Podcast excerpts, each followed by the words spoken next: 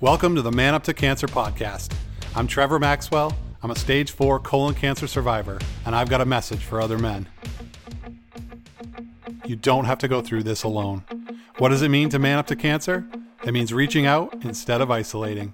It means having the courage to accept help along the way. To me, manning up isn't just about being tough.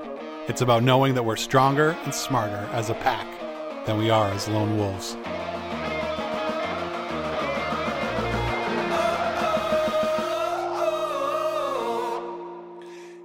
Welcome, everyone, to the Man Up to Cancer podcast.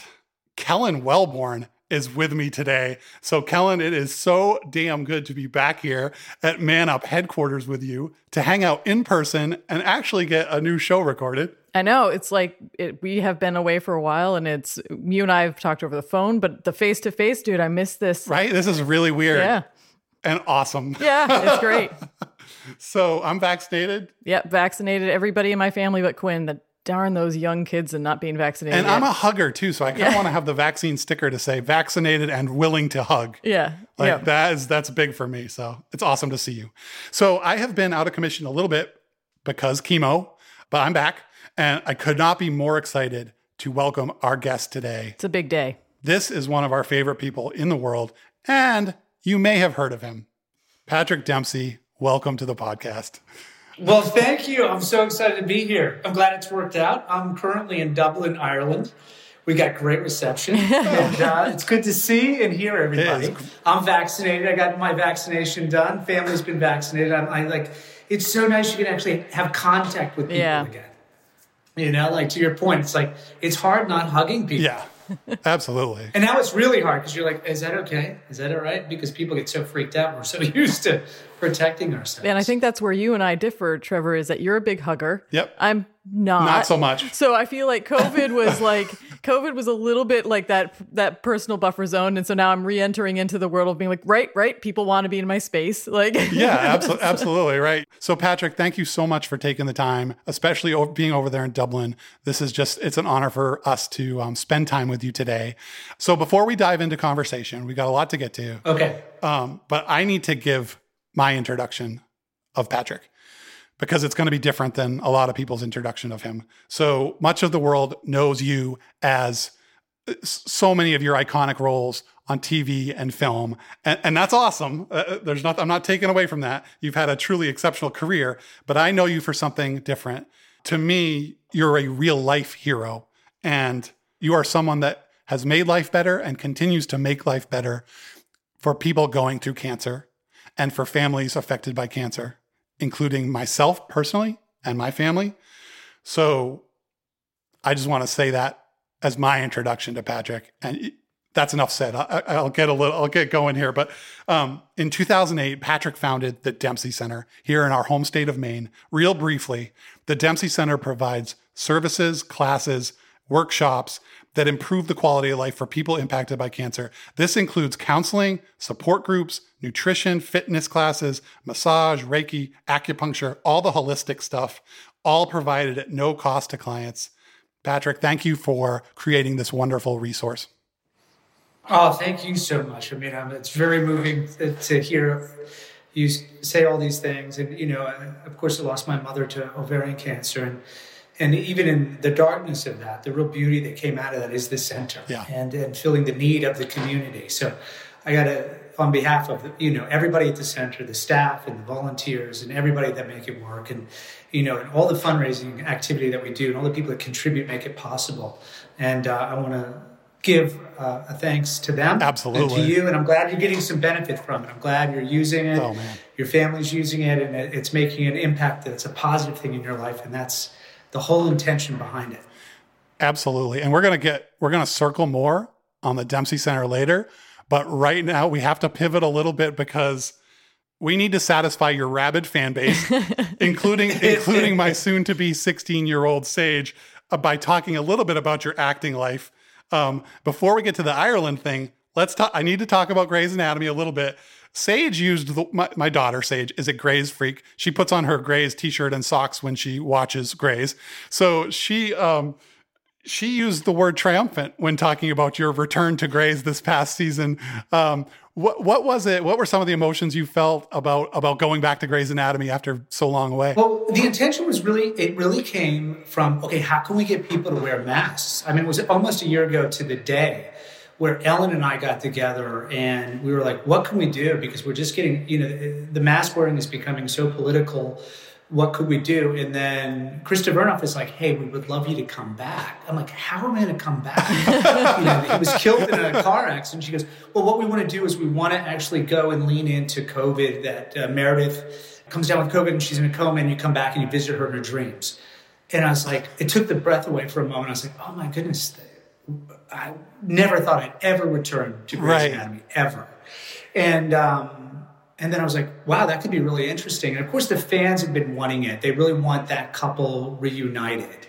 And then we were like, okay, let's do it. But how can we do it in a way that can be a total surprise to people? And we somehow pulled it off, you know, in the midst of everything that was going on in LA at the height of everyone getting COVID.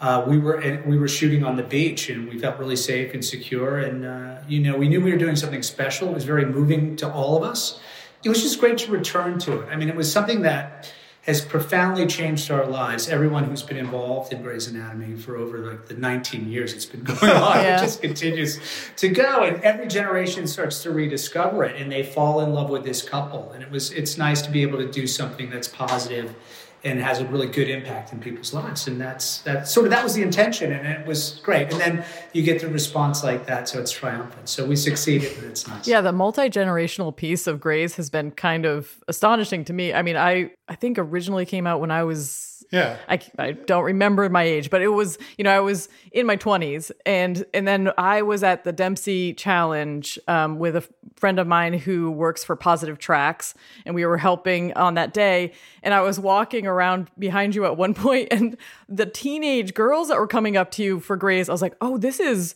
again coming again, back. Yeah. Like it was just really kind of. And they couldn't moment. have foreseen that when they started yeah. out, like the whole streaming uh, stuff and all these shows coming back, like Friends and Grey's, right? Yeah. Like, it's it's been incredible. I mean, we started I think in 2005. We did the pilot yeah. or yeah. something like that, and um, look at it now. I mean, it's it's incredible, and it is. It's like a new generation discovers it, and certainly during COVID as well. Uh, uh, an, another younger generation is discovering. Does that make you a Renaissance man? Just like generations of you know people. It just makes me really old. yeah. but it's funny. I walk around now, and I, you know, I'm close to a school here in this little village outside of Dublin, and I, I, I hit the timing completely wrong, and school had let out. Like, oh no!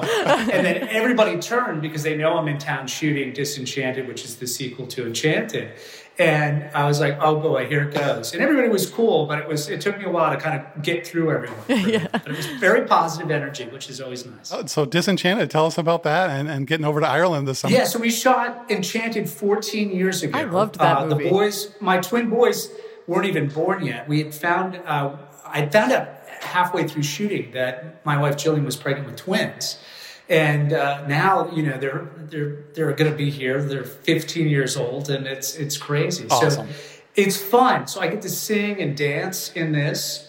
Um, and the story is really good. It's very clever how we return to the to the story and to the characters. And I'm, I'm having a really good time. So it sounds like this past year has really been like kind of like a returning to characters you know, putting mm. on like a comfy sweater. You know, you're just like coming back to these, you know, characters that really were great characters. It's been comfort food in a lot yeah. of ways, you know, just uh, on the soul level. It's, uh, it's nice to be working, really happy because when we got shut down, I was like, you know, everybody was panicked Right. Like, what are we going to do? Uh, when are we going to work again? Will we work again? What's happening? Um, and then things started to heat up, and I knew everything was getting pushed to this year to work and then even season two of Devil. So I've been going nonstop and I've been on the road since January and I'm, I'm really grateful to be working. And it's been a wild ride because I've had over 30 days of quarantining everywhere I go. So there's been a lot of isolation, a lot of time to think and, and to be with myself. And, you know, you sort of take in all the good things that are happening.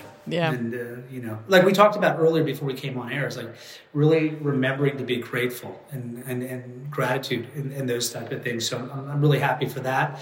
Um, and to be able to return and to do something in a healing way is really positive. When do you um, think you're going to spend time in Maine next? I should finish up here end of July and I'll be there uh, end of July in August. Oh, prime time. Yeah. Like Yeah. you're not one of those people who comes in Yeah. March. Good Yeah. good thinking. You know, I like it all year round. Yeah. I really do. You know, but uh, there's always something going, and because of the four seasons, it's always changing. There's always a new discovery in nature. Absolutely. That I love. So let's circle on the Dempsey Center. So for those who don't have a background on it, can you tell us about your mother, Amanda, and the roots of the center? Yeah, my mother was diagnosed, oh gosh, I think in 97, something like that, with ovarian cancer and had over 12 reoccurrences. And um, it was really tough on the family. And thank God for my sister Mary, who worked in the hospital at Central Maine Medical, could help us navigate all of, uh, you know, the doctors and the examinations and, and, and helped us process all that information It's overwhelming, yeah. and it's really overwhelming and you don't know what to do. I was of course in los angeles so i was really removed from it. And it's very hard. You, you feel helpless and you don't know where to turn. There's so many choices. There's so much information. If you're on the internet you know there's way too much information and you can go down the rabbit hole. And, and with the good stuff or even with the bad stuff. Um, and that's where it really began. And then it wasn't until like the first year of Grey's Anatomy, people started going, okay, so what's your cause? What do you stand for? And I'd never been asked that before. And right around the same time, Amgen came to me and asked me to sort of be the spokesman because of uh, the medical show, being a doctor. Certainly, people were projecting that onto you, and I was holding that, and they were like, you know, we want to we want to use your image and, and help us promote you know, the Amgen Tour of California, and also break away from cancer, the support groups and that. Sure. And that's how it began, where they were doing a health and wellness center and certainly uh, complementary care and things like that. Complementary medicine, we call it now. But that's where a light bulb went off, and I was like, do we have anything like that in Maine? You know, is there anything like that that supports? So I called Mary and I asked her, I was like, well, what, is there anything there? Would you find out?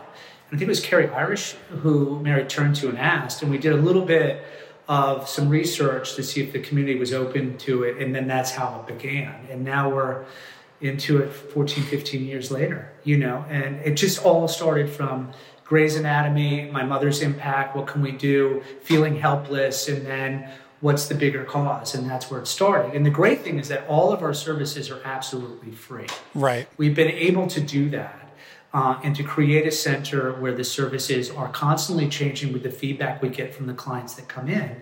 And, and hopefully, you know, we're making life better for people. That, that's the key. And it's been the greatest, most rewarding thing I've ever done in my life.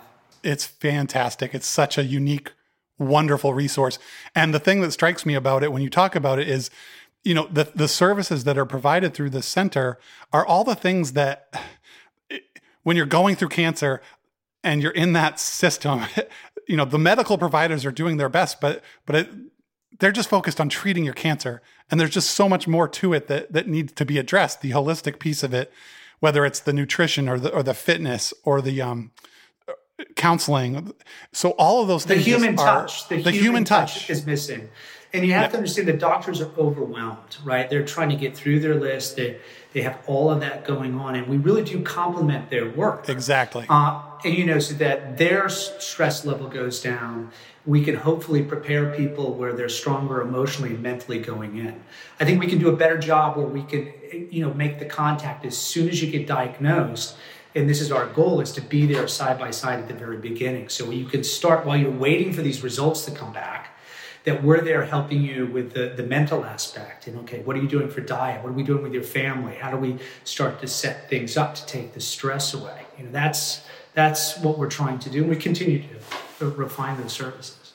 for all these years, there are these in person services. And like you said, that human touch and actually seeing people in person. So for the people in Maine, that's a wonderful resource. But then COVID comes along and really shakes things up in terms of pivoting toward the virtual world and providing services in that way. Now, that posed a lot of challenges for you.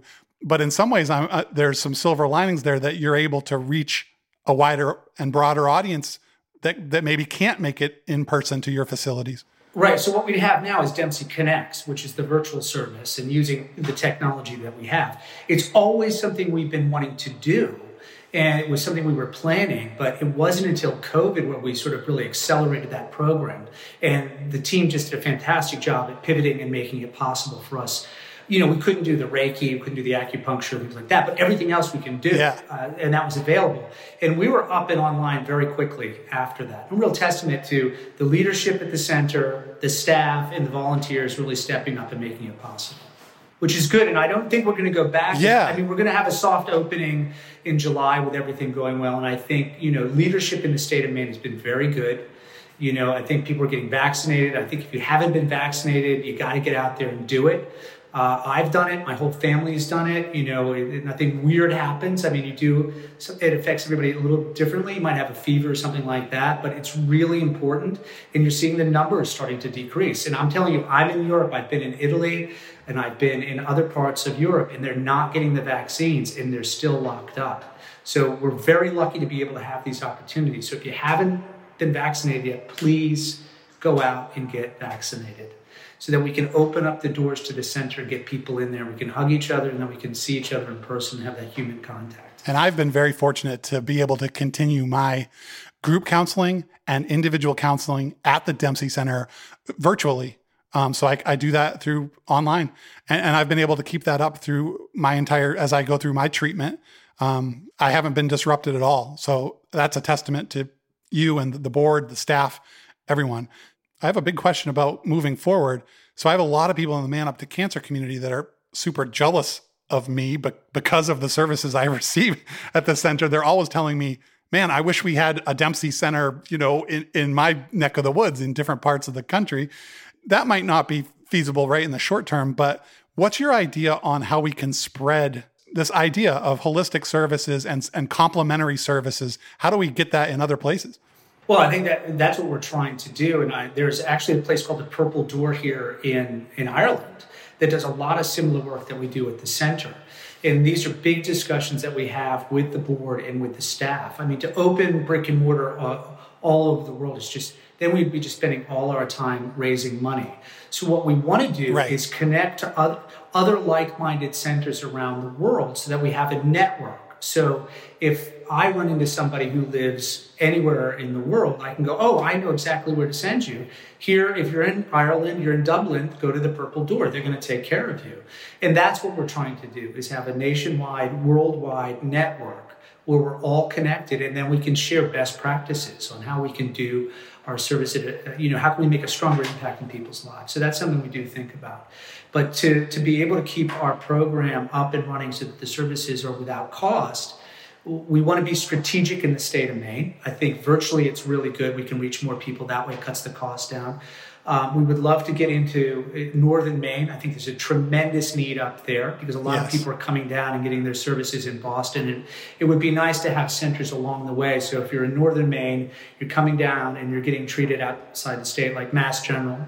My mother was treated there, you know, so they have little rest stops along the way and we can help them and also just have a a, a, stronger outreach throughout the state of Maine so that anyone who's diagnosed, we can be able to be there for them as soon as that moment happens so they're not alone. That's our goal. And then you have to spread the word. So it's using that platform, the visibility, and you know, people knew that I was here, and that center reached out to me. So that's the key, is really kind of getting out there and, spreading the word. Sharing the operational success that the Dempsey Center has had with smaller organizations, or like you're saying, the network, because operational systems is really hard for small nonprofits to understand, you know, how to really effectively use the staff they have, the resources they have, and you guys have done that pretty well. Right, and you want to keep your overhead down, you know, and make sure that those services are getting the money's going to the, the people that need it, not right. your staff and not this huge organization. And we talked a lot about that when we shut down. We were like, okay, how are we going to raise money? How are we going to keep these doors open? And to the credit of the board and everybody involved have done a great job at managing the money, being respectful of the money that comes in, because it's it's the community that's keeping us afloat. It's all the people that do the fundraising that make it possible. So it's really shared and empowered by the community. And we have to take that model and take that around the world. So if it's supported by the community and local organizations, then you're making a stronger impact in your community, which I think is very important. It's actually a great segue into the primary fundraiser for the center. So the Dempsey Challenge, the beloved Dempsey Challenge, has been forced to evolve as well. Uh, tell us a little bit about what that's looked like. Well, we had to do it virtually last year, right? So we had Zwift, which is this great online training app that we could use. It's sort of, you know, sort of like Zoom on steroids, and you have your trainer and your bike. And we had a great, you know, worldwide turnout, and the numbers were surprisingly high for us. We reached, we didn't quite reach the, the number that we wanted, but we did better than we anticipated. So this year we'll do it in person. We'll do it uh, the 25th and uh, 26th of September, and we'll also do the virtual event as well, using the same technology so that people around the world can can get involved. And that way, it's a better way to spread the word as well. I was just, could you, for those who aren't familiar with the Dempsey Challenge, could you give a quick um, summary of what it is? Right. So this all started with the the origin of, of the center, which was the, the Tour de California, which was a professional bike race. And certainly my relationship with Specialized has been great. And I was like, well, you know, I think it was Peter Chalk who was uh, eventually goes, why don't we do a bike event? Because I didn't want to do another banquet or something like that let's do something we can promote you know quality of life and, and take care of yourself and, and, and physical exercise. So we do a, a run a walk and a ride um, and we've done it every year. And that's how we raise money to really kind of keep the doors open. And it's a, it's a great thing to do and to motivate you and to challenge yourself. The dempsey challenge is really to challenge yourself physically and also with the fundraising dollars. Like you know the top fundraisers we we celebrate them and then it's just really to promote people being active. And like here, you know, I'm on the bike and I'm riding around, and it's great because I know I'm I'm, I'm motivated to get to the challenge, and I really want to to do the century this year. So I'm I'm out there and I'm training. And it's been hard because the last year, and I think we've all had a, a really hard time keeping up our conditioning and, and exercising properly. And I was just really happy to hear that, okay, we can finally do it in person this year. So it just is really helped starting me and getting my my physical regime back together, and therefore then it helps me mentally as well. So that's the intention of the challenge as well as raising money. And one priority I know that you have is to make sure that all precautions are taken to protect the health and the well-being of cancer patients. You right. know, a, a, population that is uh, vulnerable, and and that certainly was took place last year. Obviously, I imagine this year there's going to be precautions as well. Yeah, we're working with the state. We're working with everybody there and following the guidelines and really um, listening to them and taking their cues. And we, we want to have a very healthy, safe environment for people. Um, and we're, we're taking steps to do that. So you're going to be you're going to be in Maine for the 2021 and, and riding the Century. Oh, absolutely. Yes. awesome. No question about it. It was funny. We made the announcement, I think, last week, and people were like, Are you coming? I'm like, Of course I'm coming. I could not miss it. I love the event. It's so much fun. And my family looks forward to it. You know, the boys and my daughter and, and my wife, they, they all love that event. And it's, it's such a great celebration of life. And it's a great way to see the state at that time of year, too. Really phenomenal. Where do people, for, so for those listening who are just learning about it, dempseycenter.org? Uh, DempseyChallenge.org. DempseyChallenge.org. Yeah. yeah, yeah. You go to Dempsey Challenge. You go to the Dempsey Center, and there's an app there. And there's actually an app you can use as well. Awesome. So just if you just get online and go Dempsey Center or Dempsey Challenge, that's all you need to do, and then the rest will follow. but it's Dempsey Challenge. Yeah, it feels like um, in a year where people have been, you know, having to delay their care or even their screenings and things like that. Yeah. This year, the Dempsey Challenge is and Dempsey Center is going to be really servicing a new population of very vulnerable people because of the fact that I mean you're already reading the statistics of people having to have delayed care and how how that's yeah. going to affect the downstream nature of cancer care. Well, that's the other thing that we're you know really thinking about too because so many people have missed their screenings. Yeah that we're you know we're preparing for that flood of new diagnoses because people haven't had their screening so we, we're like okay we got to be right. prepared for that as well will we be prepared what can we do what can't we do so yeah so if you haven't had the opportunity to go get your screenings please do it i know it's a pain literally it's a pain something yeah.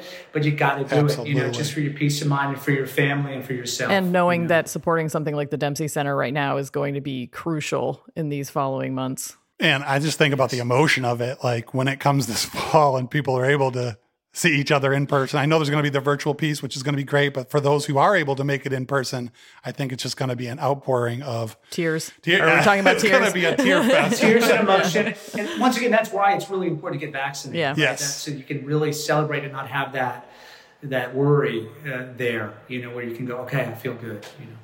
And then you talked about, you know, also you're getting treatment there. Are, are you using the services? For you know your family as well. We support the family too. I think that's important to get that message. Yeah, absolutely. So our both of my daughters, our daughters, are participating in the healing tree services through the Dempsey Center and are connecting with other teenagers who have a have a parent or you know going through cancer and that has really made a big difference for them. Good.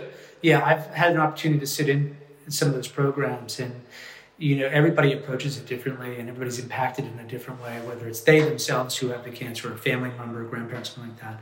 And it's really nice to see their peers taking care of each other. Oh man. And, and how the kids really they come in and they're shut down and then by the end of it they start to open up and you see how much lighter they are when they leave. And that, it's really a great program. And for all those people out there if you're worried about your kids and your family we're, we're there for you too Definitely. And so it's funny because I, you know, I give them their privacy. So they've been doing, they go on the, the Zoom call and, and, they meet up with a bunch of other teens who, who are impacted by cancer, have a family member impacted by cancer. And I'm not listening to what they're saying because that would be a privacy violation. But at the it end, sounds like you're kind of listening. Yeah, well, no, no. So I'll, I'll, just be downstairs. You're watching body. Yeah, I'll be downstairs doing something, and I'll hear them laughing. You know that sound. You know when you when you're a family going through cancer, the, the stress can be high there can be times when it feels like the joy gets sucked out of the place. And to hear them just laughing with their peers, so they come down. I was like, "Wow, you guys are really having a good time up there on on with uh, those other teens." And and and that's just a wonderful, that's just a wonderful resource, and and very thankful for that. Yeah, that's a great program. It's really well run, and it's it's it's really special. So it's good to have that. And I'm glad you're taking advantage of it. oh yeah, absolutely. it is time to dive into our talk about men and cancer. Um, so. Yeah, good. So the numbers on that are really interesting. You know, there's 77% of women use our facility and 22% of men do. And I think that's something we really we have to like and I get I mean it's very hard sometimes to ask for help. But what do you think that is? I mean you're really in the midst of it right now. How can we do a better job at getting men to use the facility? Role models like you role models like a bunch of the people in Man Up to Cancer who are out there and and and willing to put themselves out there and be vulnerable and say, you know what? Accepting help is actually a pretty strong thing to do. And if I'm going to be here for my family, you know, I, I'm going to be strong and I'm going to accept help. So redefining, saying that accepting help is a merit and an attribute of strength and courage is where we need to start. Yeah, flipping that stereotype of what warrior stands for is really, I think, been a crucial piece of what the messaging you've been putting out. Yeah, yeah I think that's the thing of being a male is there's strength in showing vulnerability. There is no strength in, in covering right. it up. That's a sign of weakness yes. in many ways. Like I've got it together. Because when you show your vulnerability, that doesn't mean you lose your strength. You're empowered when you do that. And that you'll be met with that. And I always find that you know, when I see a man who sort of shows the vulnerability, I respect that um, and I give them the space, but at the same time, I embrace them as yes. well. And I get them and I meet them where they want to be met.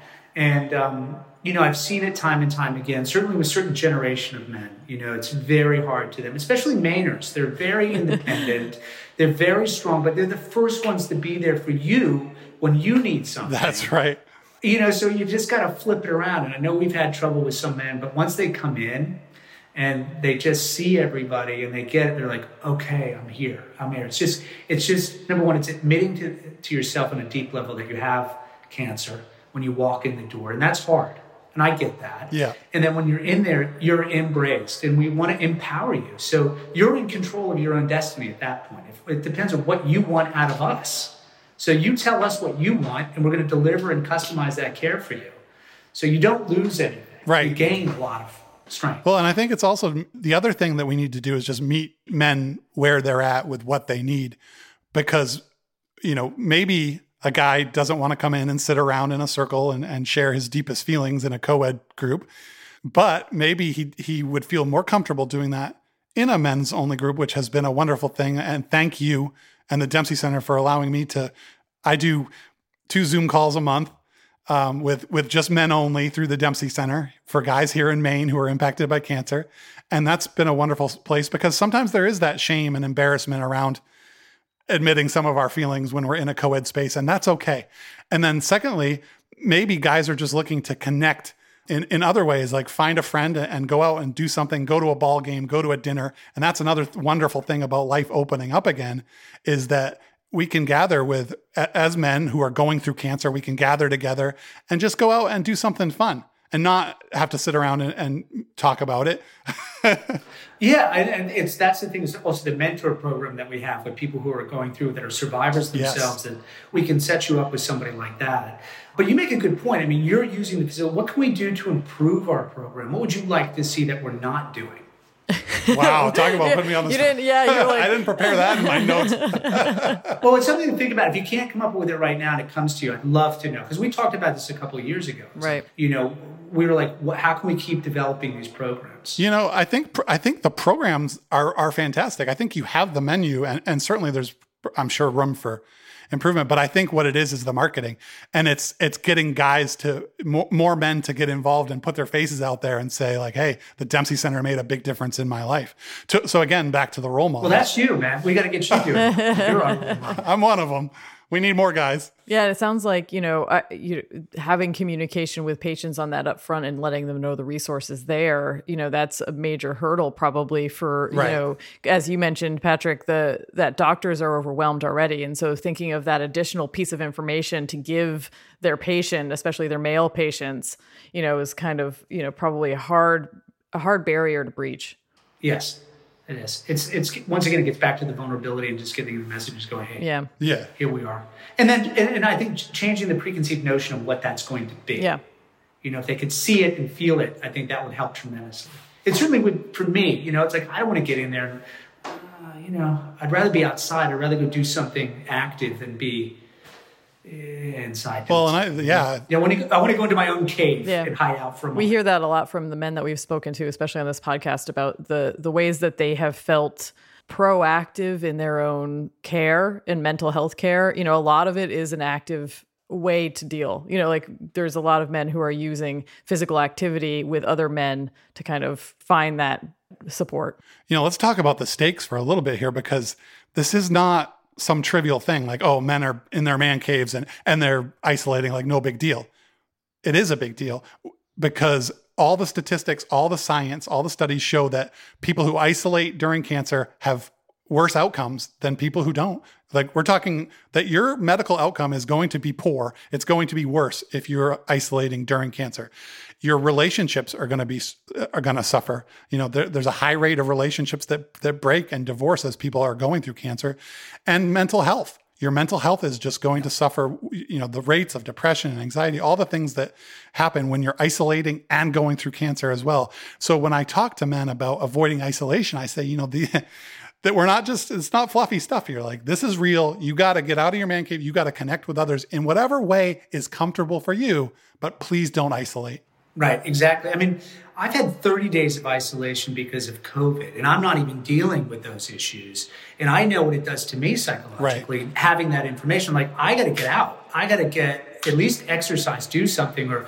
have a conversation with somebody because you start to just go crazy with the voices in your head if you don't sort of get it. Uh, so I can only imagine what it would be like if you have that diagnosis and you're not, you know, what that's going to do to you. So good point there. Also, we talked about this accepting help, and you brought it up, and that's nail on the head. Is that's the a big barrier for a lot of guys. Is number one just that it's okay to accept help. So redefining that, or maybe redefine the question. Not it's not help, it's direction. Mm. Maybe I just need some direction where I can empower myself and go, okay, what can I do to take care of myself?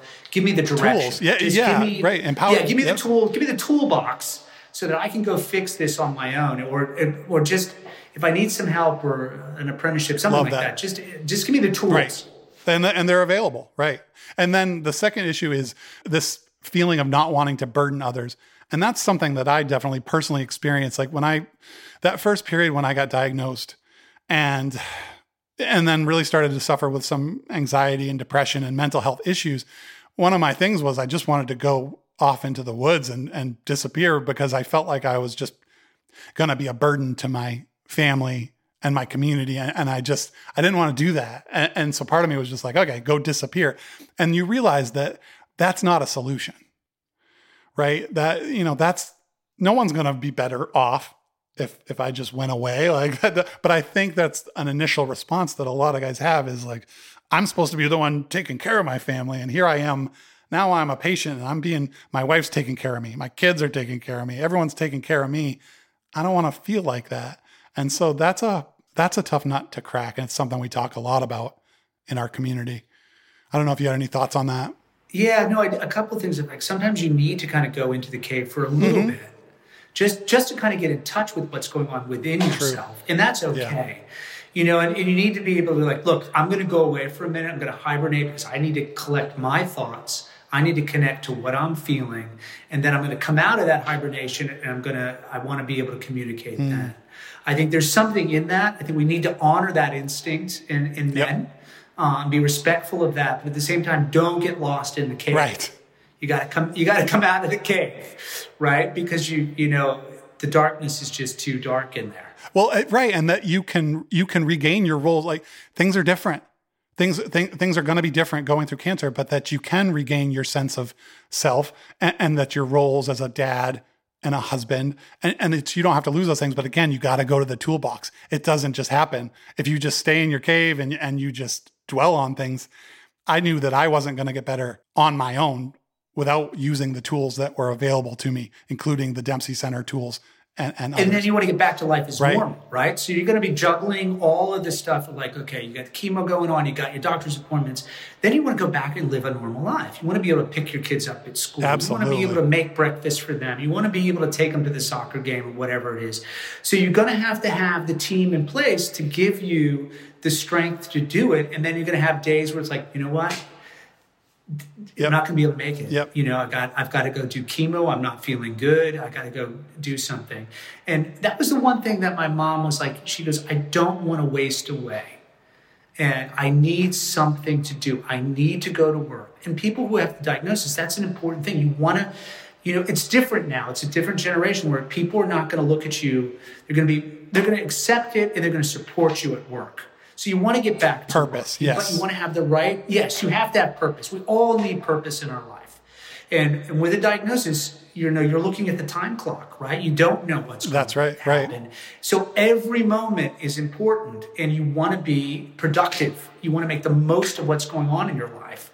So you got to make sure you're feeding yourself and doing all that. And look, if you're an athlete and you're going to go to the Olympics, you have a team around you to get you there. It's the same principle. It's like you're training, but it's your Olympics is survival. That's right. You That's know, so that's true. your gold medal. Yep. So your gold medal is to become a survivor, and you just put your team in place to win that medal. Same principle.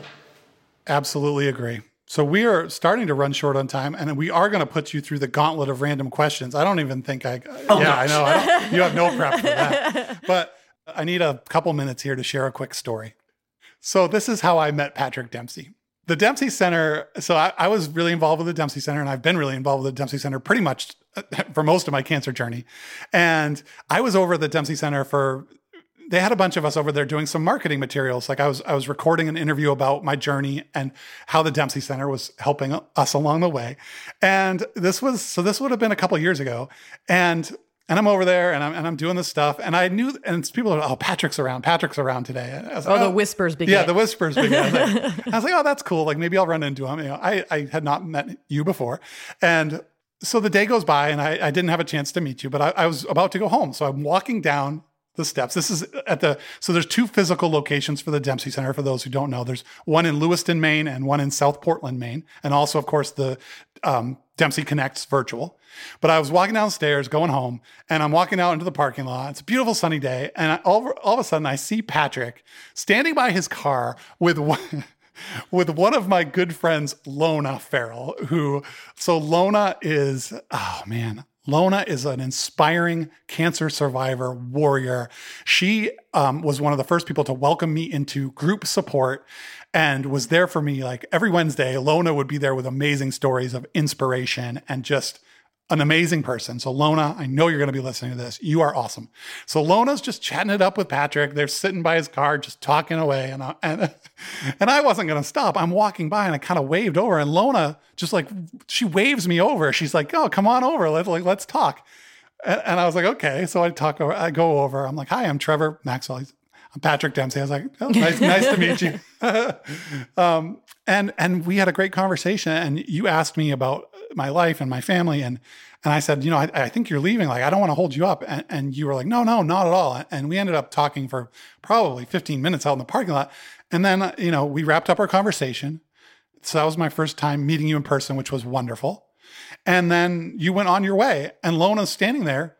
And I, I look over to Lona. I was like, wow, that, that was awesome. Thanks so much for introducing me. Like, how long have you known Patrick? She goes, oh, I just met him. I ran into him in the parking lot. I, I mean, I love going to the center because I get to see people, I get to, to talk to people, and I get to understand what's going on. And, you know, it's been hard the last year because I haven't been around as much in person. And of course, no one's been at the center, but those are the key moments. Yeah. Those are the moments that I really enjoy. And they're really informative. And then we get, we look at the relationships you develop. You know, that so are great. great. I love it. So that was, And then you also you came down and you spoke in front of the board one day Yes. too, and you know you you, you know, and then, I think it was right around the time you were starting to go. I want to start this man up to cancer. Yes. this idea was starting to. well, to you helped inspire me because I was, th- yeah, I was just percolating on the guy issue. And you talked about that, that stuff with the, the Dempsey Center and facing the same challenge. And, and you encouraged me to keep at it and to keep you posted. And so, and that's when things started snowballing for me to put it all together. So thank you. No, thank you. I mean, it was good because we were like, okay, this has been an issue. How do we reach men? You know, how do we get to people to open up and to communicate? And It's happening. You know, it's happening. yeah, through your journey and through your experiences, I mean, look at the impact you are making. I appreciate that. I certainly did not have that intent, but I really appreciate it. So now we are closing in on time. It is time to put Patrick Dempsey through the scary gauntlet of random questions. Oh, These are quick, Oh, quick fire. We got five of them. Wait, first of all, are you prepared for this? I don't know if you are. I, I don't have I have no See? idea no what's going to happen. Okay. So yeah, I'm prepared as much as I will be. I will. I know. I'm, I'm getting ready. He's stretched out. All right. I picked five of my best questions. Okay. If you could be any athlete in the world for a single event, past or present, any athlete for a single event, what who would you choose? Oh my gosh, that's such a great question. I mean, any athlete. Yeah, any athlete. Oh I mean, my there's so many great sports to pick at. It could be Yeah, I, I mean, um, you know, Ingemar Stenmark would be great. I think in a World Cup, you know, championship, that would be There you go. something to, to to be able to do. Um, you have a lot of interest, it seems like, also in car Yeah, the racing. car racing. So I feel well, like I was just thinking, I was like, which car racer would I want to do? You know, Stirling Moss at the Mille Miglia, and I think the, the Targa one of those races in the 50s. If I could be in the car at that moment, I think that would be phenomenal. Oh. Yes. Uh, Wait, is that just in the car or in driving? Because that sounds like you just want to like say. no, that- that's a sporting event. That would be the sporting Yes. event. So Yeah. it would be that race. It would be 1955. I think it was 55. He did that, maybe, or 53, something like that. That's would be super those. To go back, that would be quite something. I think. all right. Yeah. So there you go. There's What two. was what was the worst style choice Patrick Dempsey ever made? This could be clothing, hair, like any. I mean, there's been so many. There's been so many. It's that's the great thing of you know you look back and you sort of see all those fashion trends that you go through and you're like, oh, what was I possibly thinking? Well, I feel like your career has spanned some of the most iconic fashion Yeah. ages of like the 80s and it's 90s. crazy. It's been over thirty some odd years. So yeah, I mean, it started in the late. Well, it started in the eighties, the nineties, and now. So, I mean, each decade there's a mistake. each week there's a mistake. So all right, you're not going to go with one. Got it. Mm, I, I, I don't. There's a lot of them. To go. What, what is your go-to sandwich? Turkey and cheese. Simple, classic. Yeah. Yes. Uh, I made one yesterday, so I had to do like a chicken breast, and I chopped it up, and then I just had it like a baguette, mm. and then I did a little There mayonnaise, and then I that was that's that was it with some Pringles. actually. See, people, Patrick Dempsey, very low maintenance with the sandwich selection. Turkey and cheese. Turkey and cheese. Yeah. Would you rather travel back in time to meet your ancestors or into the future to meet your descendants? Oh wow, that's a great question. I know. I'm giving you a lot of questions that I'd you'd like, to, do go, both. I would like to. I, you know what? would Be, yeah, because I like to go back in order to inform what I'm doing now. Cool. So that it affects what's coming. That's so thoughtful. Like that's not just I like know, right? Because you know, you want to look at your family dynamic and all the stuff that goes into it, right? And we all have our good sides to our family dynamic and the negative. I'd like to go back and see what formed those dynamics and then not hand them down to the next generation. Damn, Yeah. he just which is what our Yeah. which is I think I, no I'm in therapy so I, yeah, yeah. I, yeah, I feel like if I went back, I'd be nervous about who who and what I'm finding. You know, like it's like like you know those shows that are like really into the ancestry and they talk about like and you're like, "Oh, I they are intrigued." And then also Yeah. like, "Do I want to know?" Like Yeah, like 1830s, Yeah. that would be interesting to go back to that period. You know, I'd like to see before the Gilded Age and to kind of see what was happening at that time. I mean, it'd be very hard living. Yeah. It would be an agrarian society, be depending on where the ancestors would Right. be, in what country they would be in, right? Who knows? Well, you uh, we got one more question for you, the most important one. Oh, yeah, this But, one's uh, going to make or break your Yeah. your But I will say you just you, you did elevate the gauntlet today with your with your deep thinking, which we appreciate. Yeah. Because it was a good we're question. meatheads. Okay. So this is crucial because there is a raging debate in the man up to cancer community. It's it's kind of 50-50 on what the answer is. Pineapple on pizza, yes or no? Oh, jeez. This is a huge debate right now. I can't believe you brought we me are even it. on opposite sides don't- of this. don't tell I him, don't can't- tell him. I- I don't- I don't like it. I don't like it. I don't want it on my pizza. Yes, my favorite person in the world, Patrick Dempsey. But you know, but there's a camp that, and I think I was listening to it on NPR or something like that. There was this whole discussion about it, and there was, and I, I've never liked. You it. know, I feel Thank like you. I'm still going to take the side that I'm on. One, because we had a world renowned chef on the podcast. Oh, please. And he said eh, no ingredient can be, you know, like it's all about how it's made, not the ingredient itself. Oh, so there we whatever. go. The I'm gonna answer's go, no. Yeah. yeah, sure. As long as it doesn't have pineapple on the pizza, I'll eat it. So thanks for sharing some laughs with us. Um, that's a wrap for today. But before we get off, again, uh, just a heartfelt thank you. Whew, Take a deep breath before I get there. Um, I don't know what my cancer journey would look like without the impact of the of the Dempsey Center, and that starts with you on down to everyone there. So thank you again, and thank you for this relationship and friendship, and for for caring about me and my family. It means the world to us.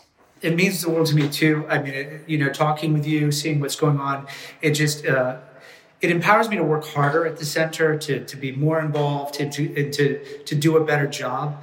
Um, because you're you're inspiring so many people. You're inspiring me. You're inspiring the community. You're inspiring so many men. You've taken this adversity, you've turned it around and made something very positive in it. And um, just keep fighting, man, and just you know, stay connected to your heart. Thank and just you. keep going. Oh, that's awesome. Thanks, Patrick. Thank you so much for joining us. All right. Thanks for having me. Thank you, everyone, for listening. We'll see you next time on uh, Next Man Up to Cancer podcast. Thanks for listening to the Man Up to Cancer podcast. If you want to get behind our mission, you can connect with us, subscribe to our email list, and check out our other content at manuptocancer.com. And if you know a man struggling with the isolation that cancer can bring, let him know about us. The Wolfpack doors are always open.